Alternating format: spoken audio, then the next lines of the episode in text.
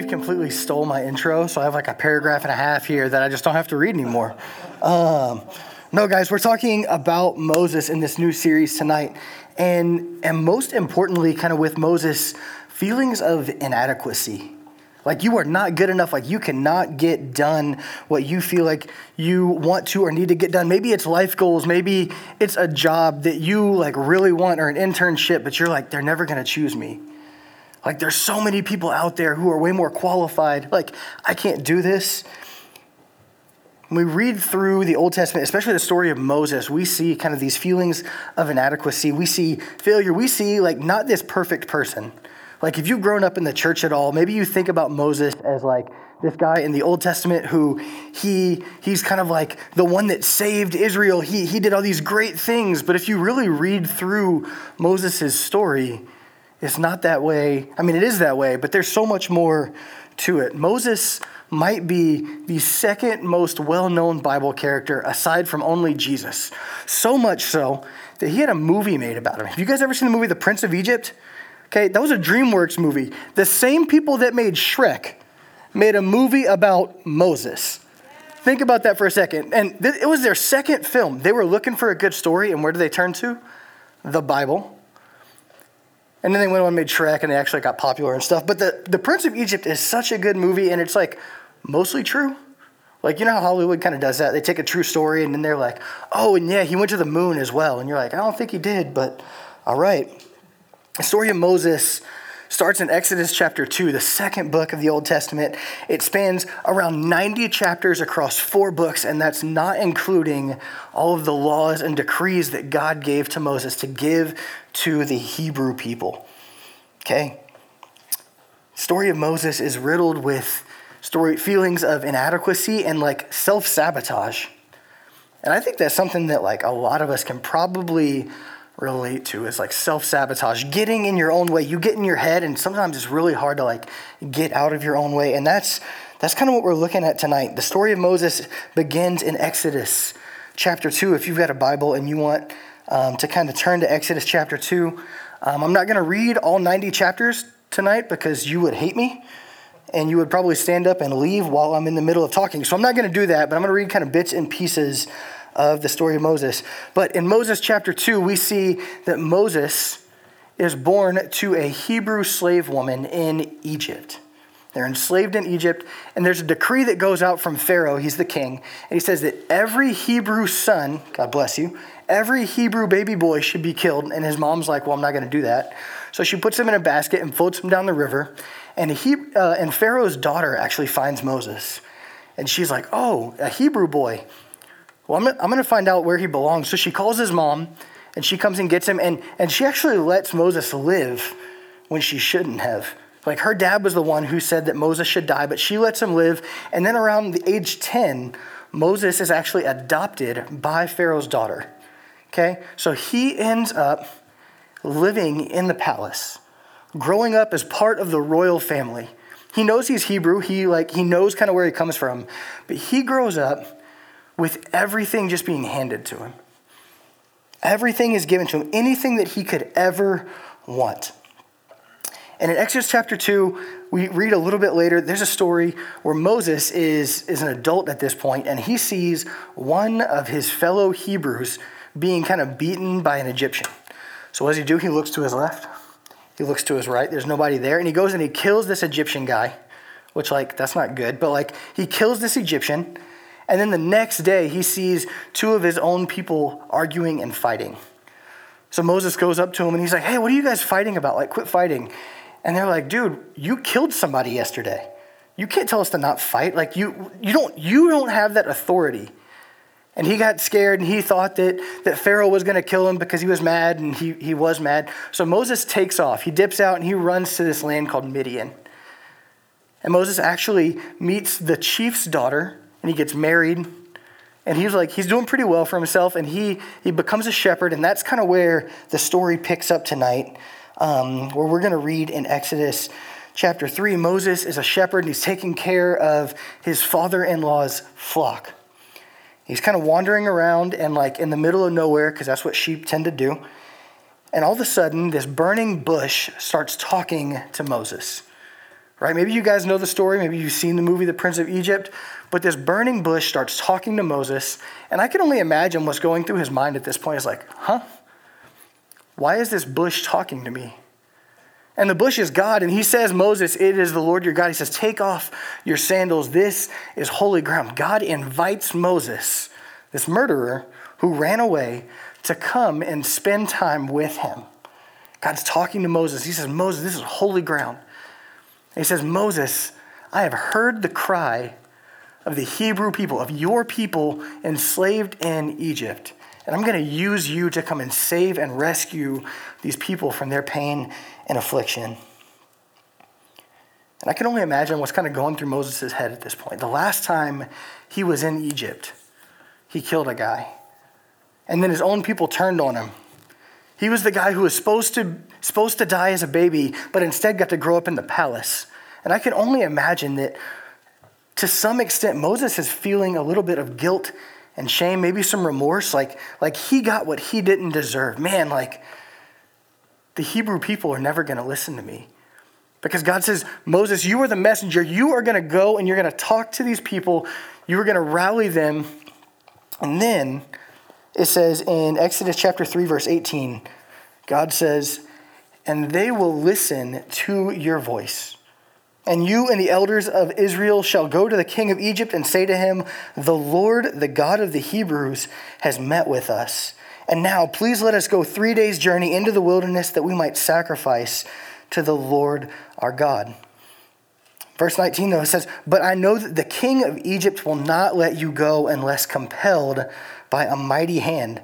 So I, says God, will stretch out my hand and strike Egypt with all the wonders that I will do in it. After that, he will let you go. Moses, this guy who I'm sure feels guilty for killing somebody. He's a murderer. He ran and hid. He's a coward. There's all these feelings that I'm sure are coming back to him. And Moses is like, God, I can't do this. God, there is no, you got the wrong guy. You can't, you can't possibly think that I am the right guy to come and lead these people out of slavery. At this point, the, the Pharaoh who, who was Pharaoh has now died, and it's Moses' like cousin basically who becomes the Pharaoh at this point. The guy that he had grown up with. They were almost like brothers. Anybody have a cousin like that? You're so tight that you're basically like siblings. I definitely had that when I was growing up. My, his his name was Matthew, um, and he lived down the street from me, and then he moved like forty-five minutes away, and then we actually moved like five minutes away from where he moved forty-five minutes away, and like we grew up together. And he made a lot of really, really dumb decisions. And you know what I, know what I did? Made a lot of really, really dumb decisions. Some of you guys have heard him. I, I got into I got into drugs. I got into to selling drugs. I got into the party scene. I started making really, really just poor decisions. And it finally started to kind of catch up to me. I remember at one point, um, my I, I had my rights read to me by a police officer.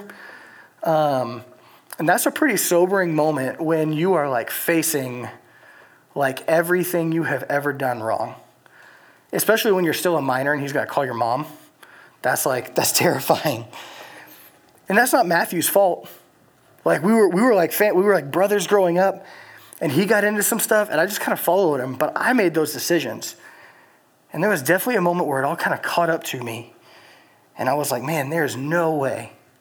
There is no way I'm good enough. And, and I started kind of getting involved with church, and I was like, man, there's no way God would see me as perfect or as holy or as pure or, or even as good. I've made too many terrible decisions. I've hurt some people. I mean, I didn't kill anybody like Moses, but like some not great stuff. You're like, yeah, I hope you didn't kill somebody. You're up there talking to me right now. Um, no, we we kind of get these feelings of inadequacy. We look at maybe what we're going through right now. Maybe what you're going through today, what you kind of dealt with, and you're like, man, I hope that tonight a college group, like something changes. And I hope that's true because, because whatever you're going through, sometimes we get into our own heads and we start experiencing guilt and shame. And what the enemy does, what the devil does with guilt and shame is he actually turns it on us and makes us the center of attention, but not in a positive light. It's not like, oh, everybody look at me. It becomes like, oh man, I could never do this. I could never do it. Whatever I'm supposed to be doing, I, I can't do it. I couldn't possibly do it. I've done too many bad things. And our culture kind of teaches that idea that, that you get what's coming to you, right? It's karma. You you do good, good, good will come. If you do bad, bad will come. And they're kind of ingraining that into us from a young age. And Moses, I'm sure, kind of felt like, man, I could never do this thing that God is calling me to do. I could never, I could never do what he's asking me to do. He's asking me to save a nation from slavery. There is no way. Moses says, God, you've got the wrong guy. But God makes a promise to Moses in that chapter that we just read. In verse nineteen, he said, but I know the king of Egypt will not let you go unless compelled by a mighty hand. He just told Moses, you were the voice they were going to listen to. But he needs to be compelled by a mighty hand. He's not telling Moses, you've got to do this all on your own. In verse twenty, he says, so I will stretch out my hand. God right here is saying, I'm going to be the one to do the thing that you think you have to do all on your own. And I'm sure we felt like that at some point. Like there is a mountain in front of us and we just can't climb it. Have you ever taken a test that you haven't studied for? Anybody in here? Like a test that like you like... fully intended, like, yeah, I'm going to prep for this. And then you, like, go hang out with your friends, and then, like, a week or two passes, and then you're like, oh, I got a test tomorrow. And you haven't, like, you didn't even show up to class. You didn't take any notes. I did that in a chemistry class in my freshman year of college. Um, failed that, by the way. Um, no, think about a test that, like, you haven't studied for, you didn't take notes, you didn't go to class, you don't even know the material. Like that chemistry class that I took.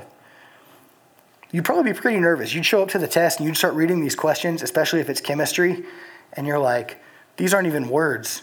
These are just like C A plus three B plus, like, what is going on here? And it's super overwhelming and you get kind of nervous.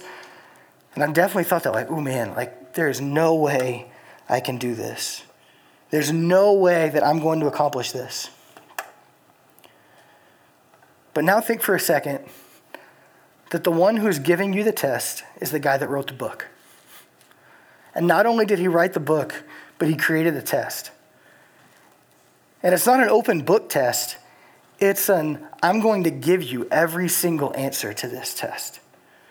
All you have to do is come and sit in the class with your pen and your paper and just write down what I tell you to do.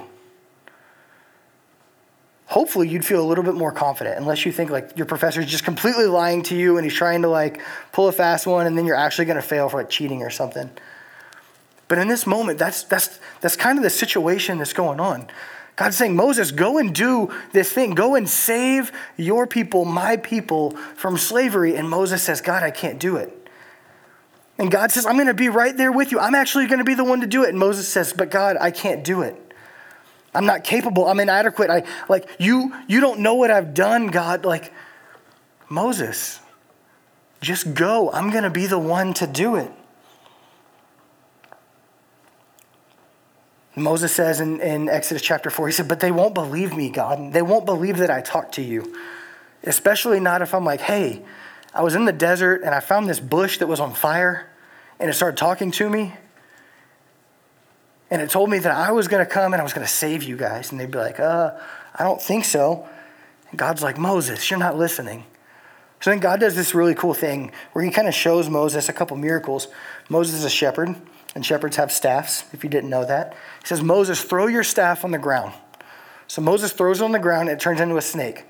And Moses gets scared. Duh. It's a magic snake. Like, I don't like non-magic snakes. I definitely don't like magic snakes. Moses gets scared, and God goes grab it by the tail. Any of you guys in here do like snakes?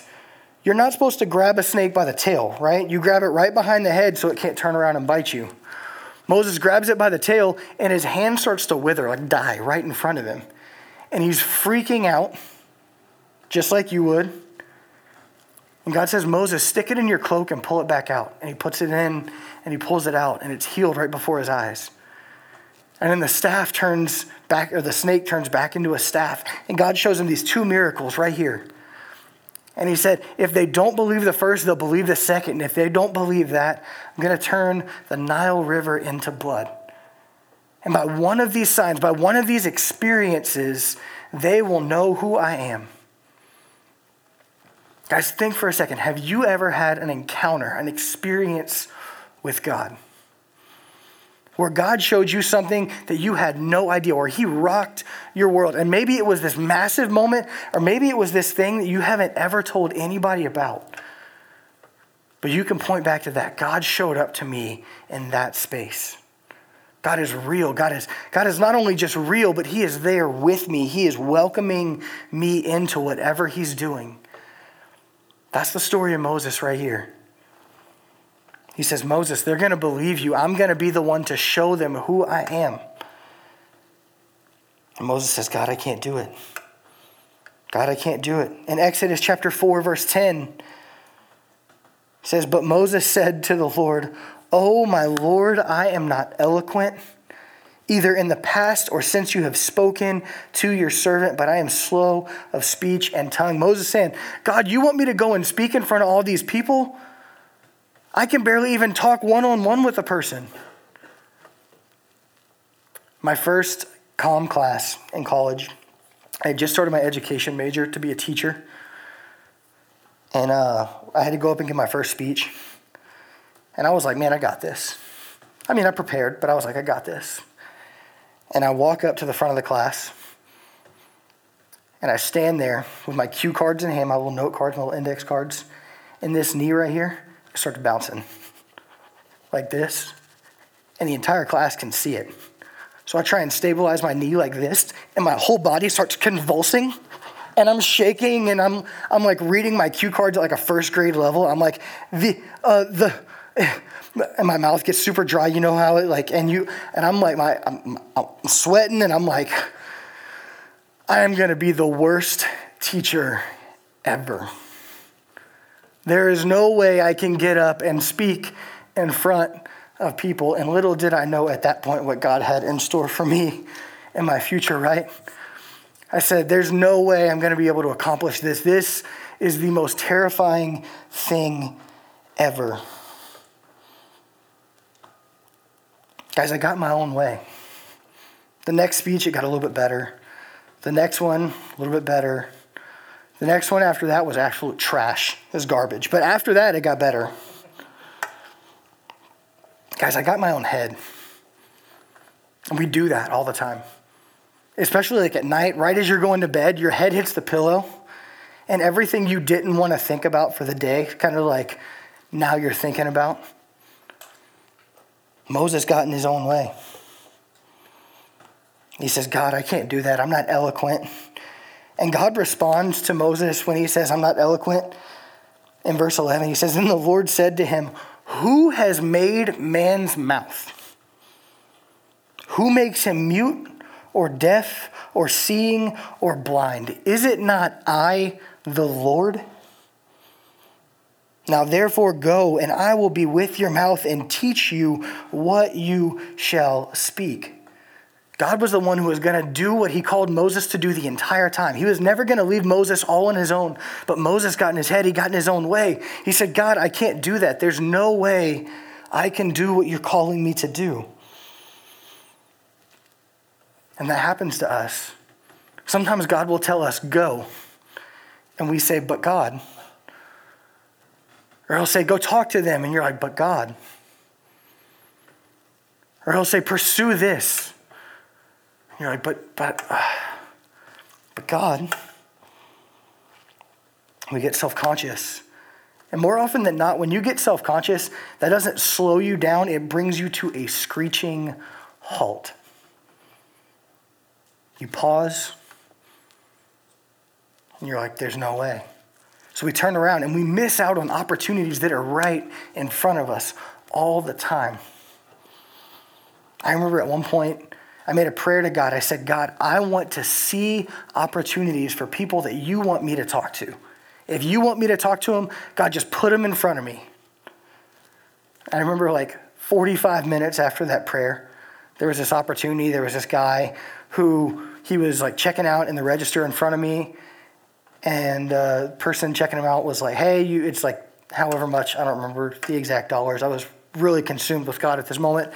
It's like, I don't remember how much it cost me. He's like, oh, I don't have enough. I was like, oh, I got you. And he's like, you don't even know me. I said, no, man, it's fine. It's totally fine. Let me, let me, let me do that. This is right after I said, God, like, show me opportunities to speak on your behalf. So I paid for him, and he was like, man, that was so kind of you. And I said, man, that's what God would want me to do. But then there were other opportunities not long after that where I see that, and I'm like, oh, man, that looks way intense. Like, I'm not, I'm not qualified to do that. I'm not capable of doing that. That'd be really uncomfortable. And we don't like to experience uncomfort. I mean, some of some of us are kind of awkward, and we always experience discomfort. But, like, for the rest of us, it's like, oh, that's awkward. I don't want to do that. Or, man, like, that's that's going to be, that's, no, nah, I'm good. I'm good. So you just kind of, like, like fade in the, into the darkness, right? God said, Moses, I want you to go and bring these people out of slavery. I want you to be the way. God is trying to use Moses, and Moses is coming up with every excuse he can. God, I'm not a good enough speaker. God, but what, what about the things that I've done? Like, he tries to hold himself back.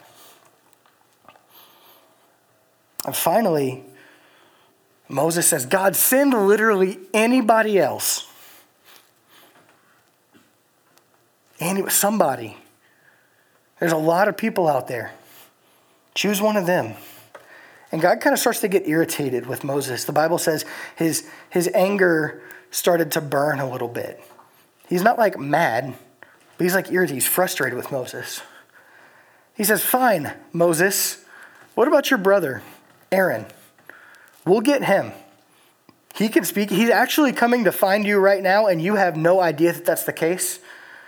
So, Moses, I want you to leave, and I want you to go meet with him, and I will give you the words to speak to your brother, and he will go and he'll share them with the people that will become the nation of Israel.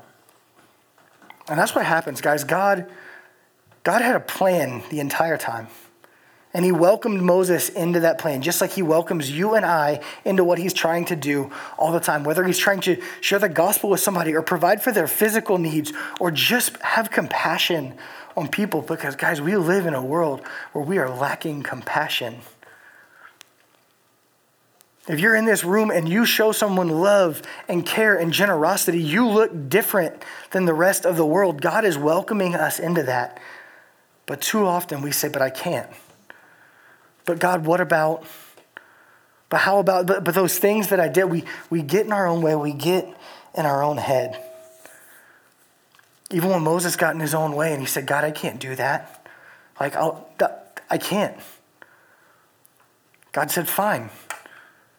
I'm going to use you still, because that's what he was inviting Moses into. He said, but you go, you go partner with the person who's got the voice, who can bring the word, who can bring the good news. Guys, God makes a way. He did it with Moses right here. He did it with Jesus on the cross. Romans chapter five, verse eight, it says, while we were still sinners, Christ died for us. He made a way for you and I to not have to pay the penalty and the price for our own sin, because we've got it. But instead, Jesus paid for that sin so that we could be welcomed into the kingdom of God, where there's no more pain, there's no more tears, there's, there's, there's none of the things that we have to deal with here on earth. Instead, we are made holy and perfect in the image of God through a relationship with Jesus Christ. At this point, Moses didn't know who the Messiah was. The Messiah means Savior. It means rescuer. It means the one who's coming to save. And he had no idea that what God was trying to do was to use him as a savior for his people, because God will make a way every single time. Guys, what you're dealing with right now, you may not be experiencing shame or guilt or even inadequacy, but at some point you will. And you probably have before. Like, you'll never be good enough. Like, you'll never achieve whatever it is set before you, guys. And that's where God calls us to step out in faith. Not just hoping that what that, that God can help us do whatever is impossible, even if we're like, there's there's no way, but maybe he can. But in real faith, saying, God, I know you can. Because you have made a promise to me before that you are going to take care of me, that you are always there, no matter what. If you guys were at church on Sunday, maybe you weren't because it was spring break, but if you were, Steve kind of shares this story of of where Jesus performs this miracle and his disciples, his followers, his closest friends are standing right there. And Jesus feeds all these people with just a tiny amount of food. And they were like, what is going on here? They had faith that Jesus could do what he said he was going to do, even though they had not yet experienced something like that. They questioned and there was some doubt, but they said, no, Jesus, we're still going to follow you because you're different. You offer something that nobody else does, and that is eternal life through faith in Jesus. Guys, tonight, if you learn anything from this little snippet of Moses' life, and Moses goes on to make a ton of other mistakes. Moses goes on to, he doesn't even accomplish his final goal, getting to the promised land with his people, because he didn't trust God. But God used him to bring his people out of slavery, to bring them into salvation, and ultimately through all of that, bring Jesus to us. So if you learn something through this little snippet of Moses' life, your inadequacy does not have to be what holds you back. If God is calling you into something, and he's calling you to step out into faith, to bring him glory, and to trust that if he has called you into it, he is going to call you through it. He's going to make a way. We don't have to trust in our own ability, because if we trusted in our own ability for every single thing, we'd be miserable and exhausted. I've been there. Some of you guys have been there. Some of you last term, you were like, I just, I just got to do this. And it kicked your butt. Guys, the Lord that we serve, the Lord, the God that spoke to Moses through that burning bush, has welcomed us into his family, and he has made a promise to us. I will be there with you always. He doesn't give up, because his power is infinite, even when ours is limited. And we can have faith and trust in a God who is able to do the impossible. Let's pray.